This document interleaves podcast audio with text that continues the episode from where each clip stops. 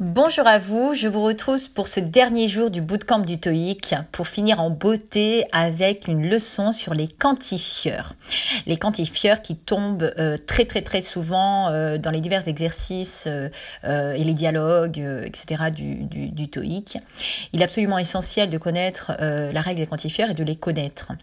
déjà, lorsque vous avez un quantifieur, il faut se poser la question, est-ce que le quantifieur est singulier ou pluriel, et donc il faut regarder est-ce que le nom qui suit, le mot qui suit est au singulier ou au pluriel.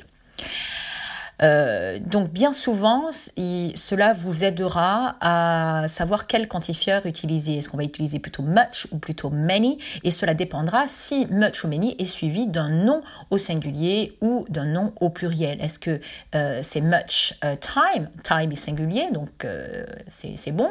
Ou bien many friends, beaucoup d'amis. Effectivement, friends est pluriel donc on n'aurait pas pu mettre much. Il y a plusieurs règles. Il faut toujours accorder le quantifieur avec le nom qui suit. Euh, le nom, si le nom est singulier, alors le quantifieur euh, sera au singulier. Si sera au singulier, pardon. Si le nom est au pluriel, alors euh, le quantifieur sera lui aussi au pluriel. Et il faut bien se souvenir qu'il y a également les noms indénombrables qui sont eux toujours considérés comme singuliers et donc ils seront précédés d'un quantifieur singulier. Je vous ai mis, euh, page 87, la liste des quantifieurs principaux euh, en vous disant si effectivement le quantifieur est suivi euh, du singulier ou du pluriel. Voilà.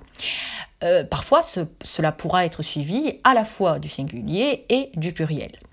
This et that, par exemple, ce, cette voiture, par exemple, this, that car, donc this et that seront toujours suivis du singulier. si nous voulons mettre cette phrase au pluriel, on utilisera les équivalents de euh, this au pluriel donnera these, T-H-E-S-E, e, et that donnera those au pluriel. Euh, vous avez également a few. A few est toujours suivi du pluriel puisque ça veut dire quelques, hein, quelques amis, a few friends. À ne pas confondre avec few friends qui euh, est très proche, euh, mais sans le E devant few et qui voudra dire peu de, pas beaucoup de, et qui est également suivi du pluriel. A little sera suivi du singulier, veut dire un peu de, et si vous n'avez pas E devant, little plus singulier voudra dire peu de quelque chose, par exemple peu de temps, little time. Vous avez également any, any qui aura un sens singulier, any time, any money, pas de quelque chose, ce sera dans une phrase négative ou une phrase interrogative. Dans une phrase positive, vous utiliserez some, mais some pourra être suivi et du singulier ou du pluriel. Donc some money du de l'argent par exemple, some time du temps, mais vous pouvez dire some jam de la confiture, mais vous pouvez également dire some people, certaines personnes. Much est toujours suivi du singulier, much money, beaucoup d'argent, much time, beaucoup de temps.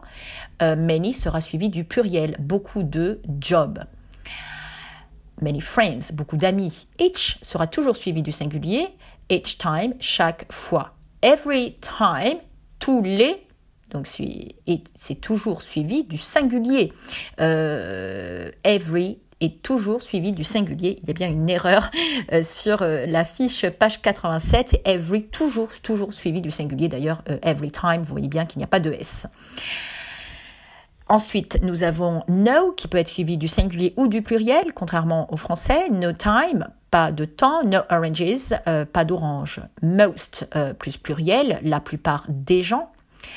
So much plus singulier, tellement de, so much luck, tellement de chance, tant de chance. Too much, euh, qui voudrait dire trop de, plus le singulier, too much sugar. Et vous avez les équivalents au pluriel. Tout à l'heure, nous avions so much luck. Nous avons maintenant so much, euh, pardon, so many colors, euh, tellement de couleurs. Vous remarquez que j'ai mis colors en anglais américain, ORS. Et si nous avions eu colors, O-U-R-S à la fin, euh, ça aurait été euh, couleur en anglais britannique. Too many taxes, euh, trop de taxes, trop d'impôts.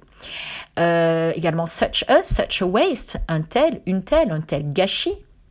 Dans le cas présent, such an devant une voyelle, such an ID ou such.